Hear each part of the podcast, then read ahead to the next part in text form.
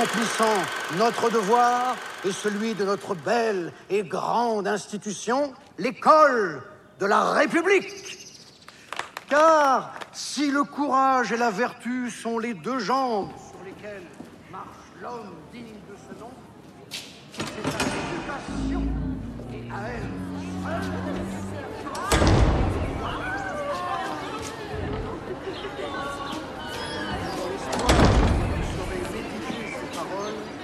Il ne me reste plus qu'à vous souhaiter, mes chers enfants, de bonnes vacances.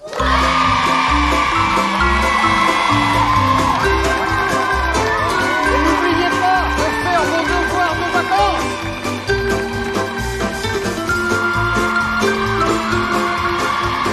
Allons, allons, les enfants, du calme.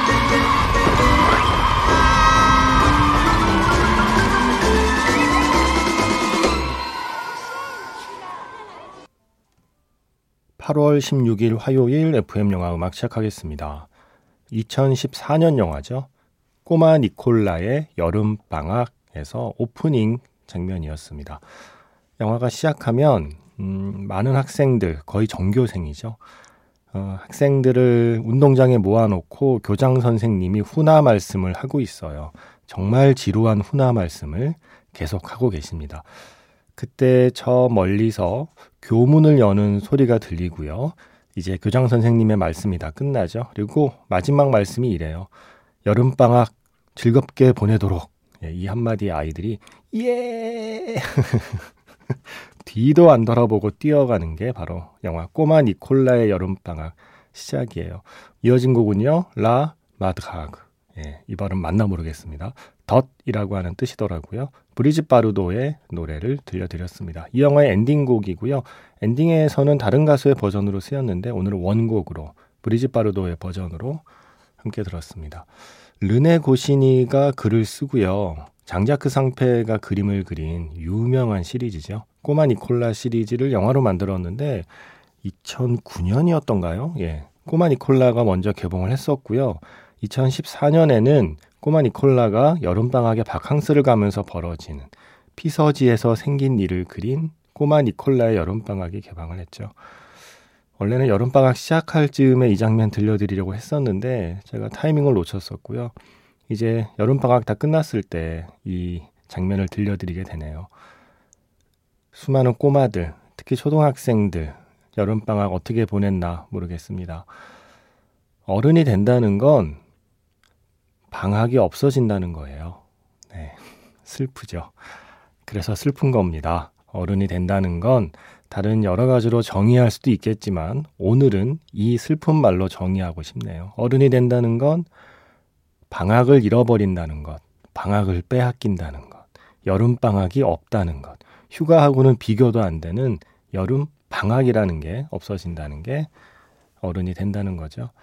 꼬마 니콜라의 여름방학 아주 귀여운 영화예요. 재밌는 영화고요. 또 예쁜 영화입니다. 워낙에 원작이 또 귀엽고 예쁘고 사랑스러운 이야기이고 또 그림이었잖아요. 바로 이 꼬마 니콜라 시리즈의 그림을 그린 사파가라고 해야 되나요? 사파가이자 만화가이자 일러스트레이터 뭐 다양하게 표현할 수 있겠죠. 장자크 상패가 세상을 떠났습니다.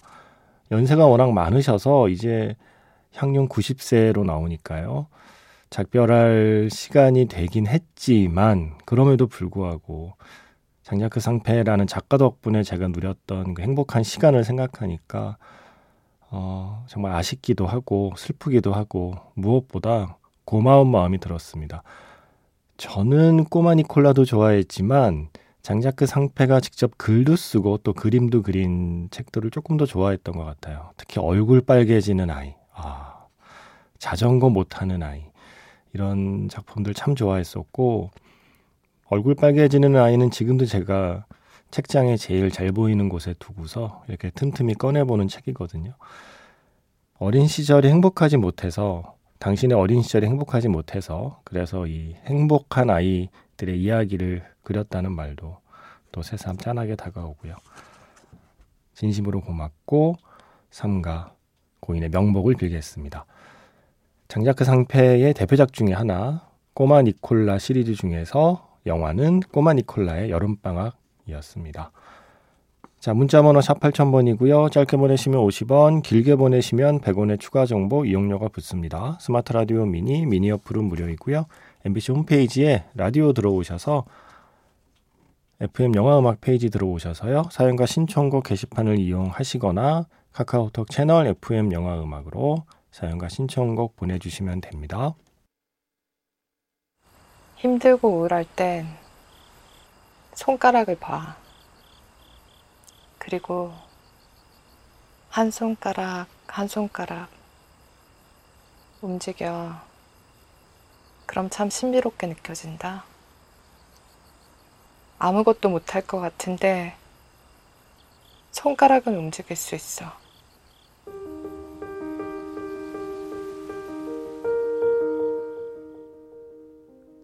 손가락을 움직여서 신청곡을 보내보세요. 문자번호 샵 8000번, 짧은 건 50원, 긴 건 100원에 추가 정보 이용료가 붙습니다.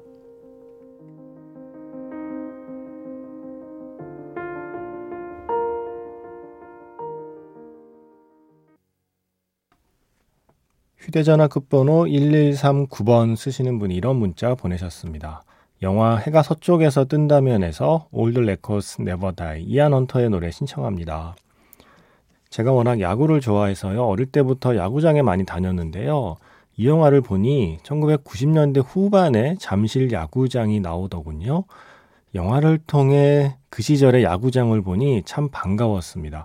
투박했지만 정겨웠던 응원 문화도 그립고요. 맛있는 먹거리를 함께 나누던 젊은 부모님의 모습도 그리워지는 시간. 영화 덕분에 가질 수 있었습니다. 영화 한 편 보면서 많은 걸 추억할 수 있는 행복한 과거가 있었고, 지금 이 시간 좋은 영화 음악과 함께 할 수 있는 현재를 살아가는 저는 참 행복한 사람입니다. 라는 문자를 남기셨어요. 이안 헌터의 Old Records Never Die. 옛날 음악은 절대 사라지지 않아. 절대 죽지 않아. 라는 제목의 노래죠. 어, 가사를 찾아보니까, 음, 가사가 대략 이래요.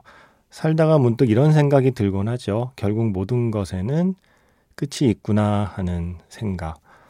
어, 아무리 그렇다지만 가까운 사람을 잃는 건 감당하기 어렵더군요. 그러나 음악은 어디에나 그 음악은 살아있죠. 옛 노래는 사라지지 않아요. All records never die. 음악을 들으면 아픔이 치유되고 모든 일을 잊을 수 있습니다. 제대로 들어봅시다. 밤새워 들어봅시다. 남들이 비웃으면 어때요? 마음껏 비웃으라고 하지요. 라고.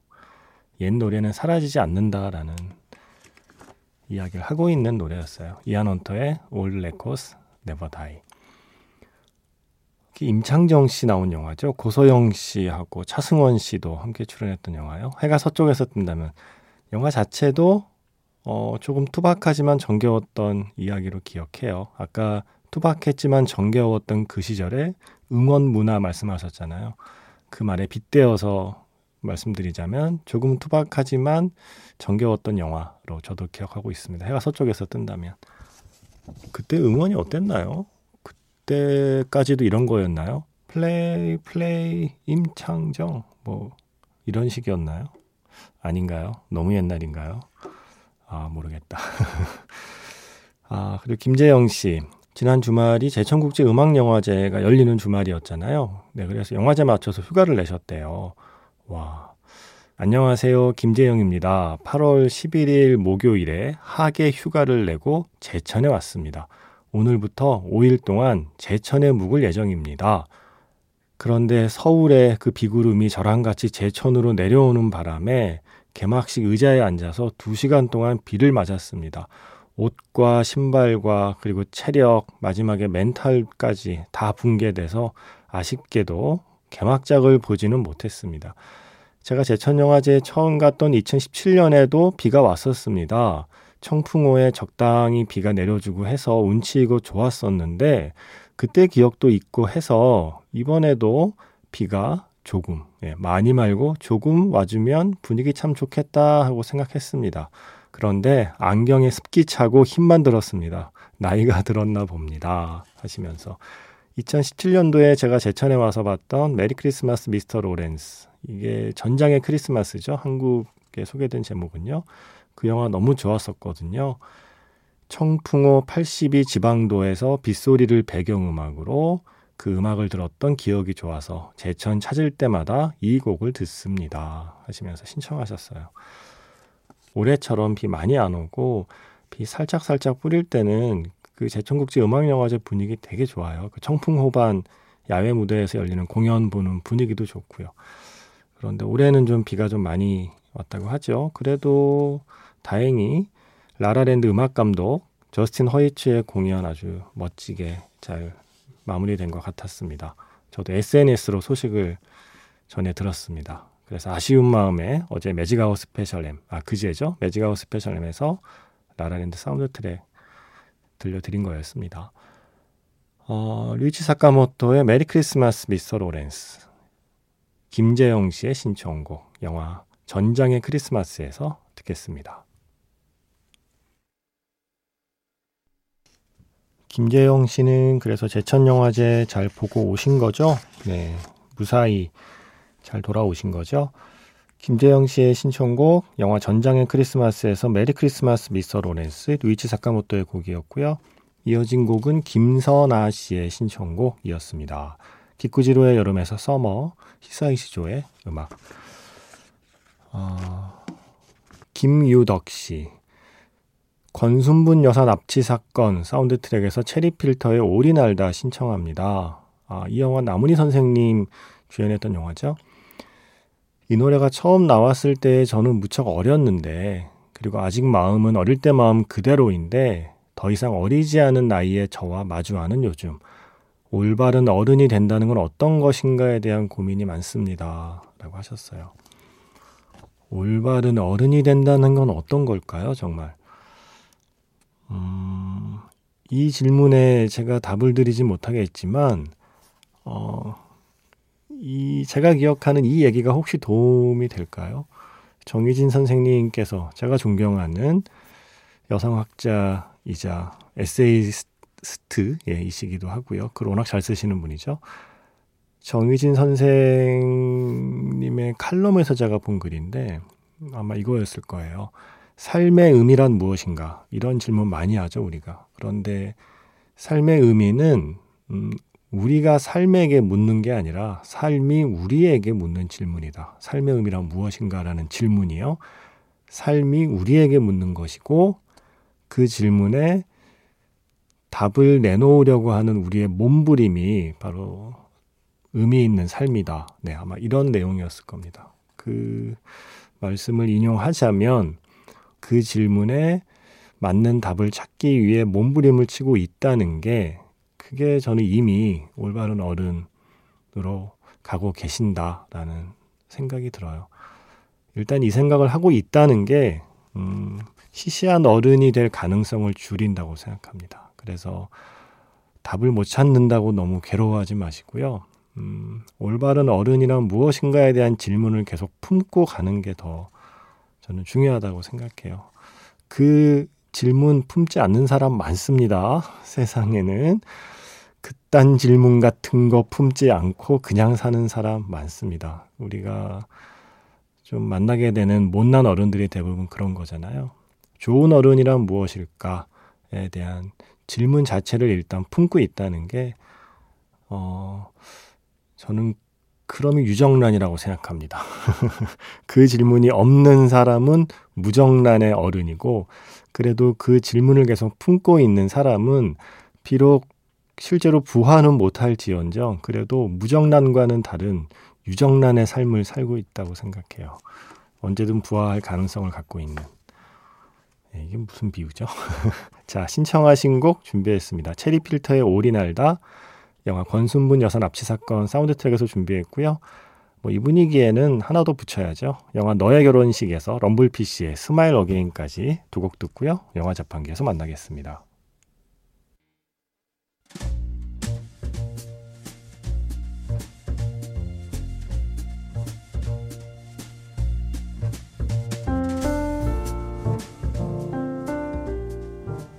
다시 꺼내보는 그 장면, 영화 자판기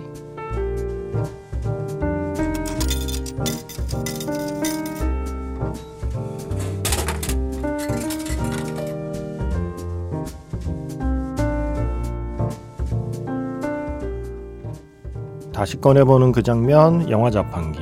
오늘 제가 자판기에서 뽑은 영화의 장면은요, 영화 미스 홍당무의 한 장면입니다. 시도 때도 없이 얼굴이 빨개지는 어른, 양미숙 선생님. 자신의 증세가 더 심해진 건 이유리 선생님 때문이라고 굳게 믿고 있죠. 둘 다 러시아어를 가르치다가 하루아침에 자기만 영어를 가르치게 되었거든요. 그러던 어느 날 자신만큼이나 이유리 선생을 싫어하는 학생 서종이를 만나게 됩니다. 그런데 이 복잡한 지금까지의 사정을 양미숙은 누구에게 털어놓고 있는 걸까요?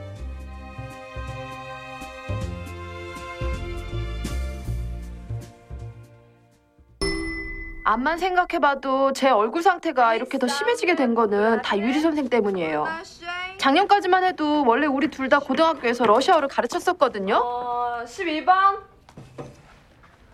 우리 학교에서는 당신이 인기가 제일 많습니다. 이제 러시아어는 완전히 인기가 없습니다. 누가 우리 러시아어는 인기가 없대 누가? 어? 이게 다 그 가난한 나라는 무시해도 된다는 천민자본주의 속성인 거야 이게. 어? 2014년 소치 동계올림픽 그래서 두 분 중 한 선생님은 중학교 영어로 내려가실 수밖에 없는 상황인데 미안해요, 양 선생님. 아 진짜 너무 싫어요 이유리 같은 인간.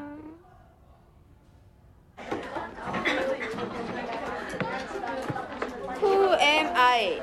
Now let's take some time and talk about our 빨갱이 영어학원 Seems 다닌대. like when and where I was born. 양밀숙 영어학원 좀 열심히 About 다녀야겠다. my family. What 그래요. kind of 전 영어학원 다니는 영어 선생이에요. My favorite food. What subject are you teaching in school now? One more time. Yeah. What subject? 당신 누구야?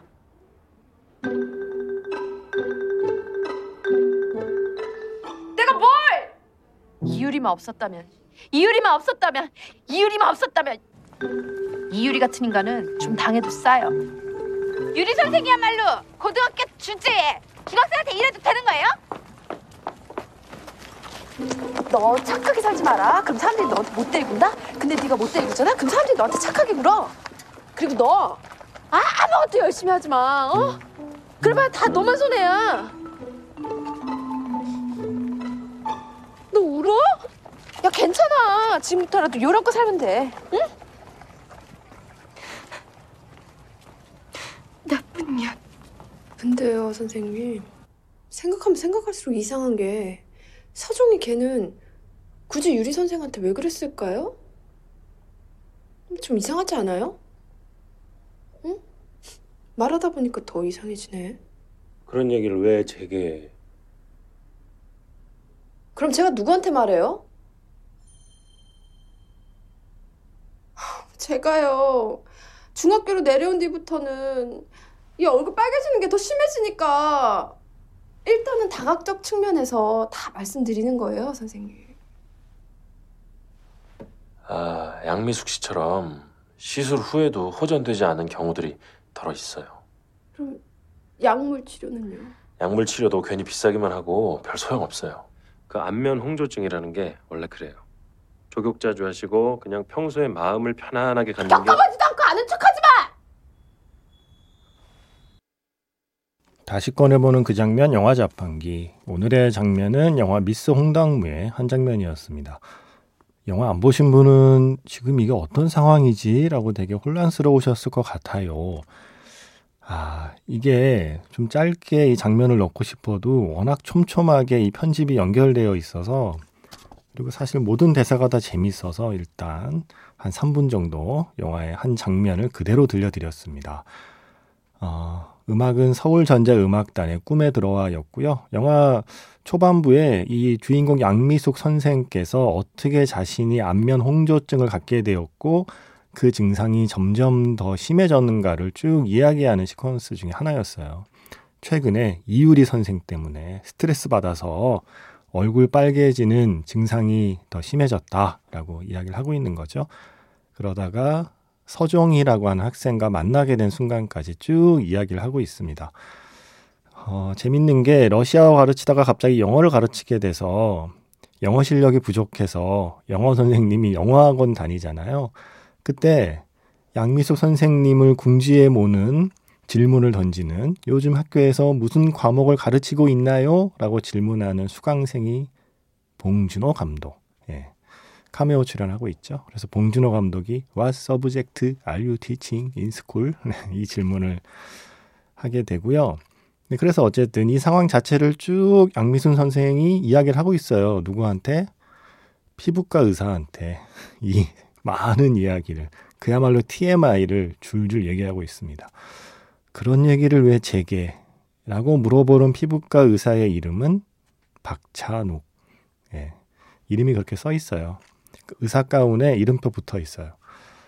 그래서 한국 영화의 두 거장 봉준호 박찬욱 감독이 한 명은 직접 한 명은 이름으로 출연하는 한 시퀀스에 출연하는 역사적인 장면이다. 이게 바로 미송당 후에 오늘 들려드린 장면입니다. 아, 이 영화 정말 재밌고요.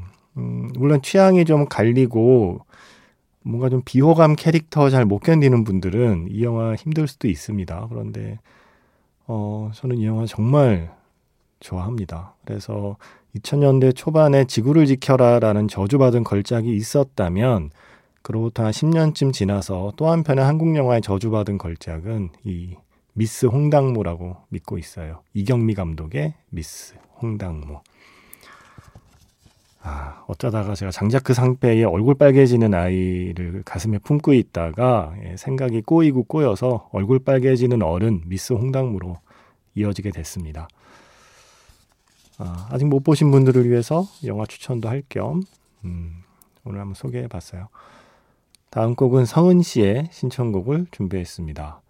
조던필 감독, 한국 애칭 조동필 감독의 영화 겟아웃에서 사운드 트랙을 신청하셨습니다. Redbone, 차일디시 감비노의 노래입니다.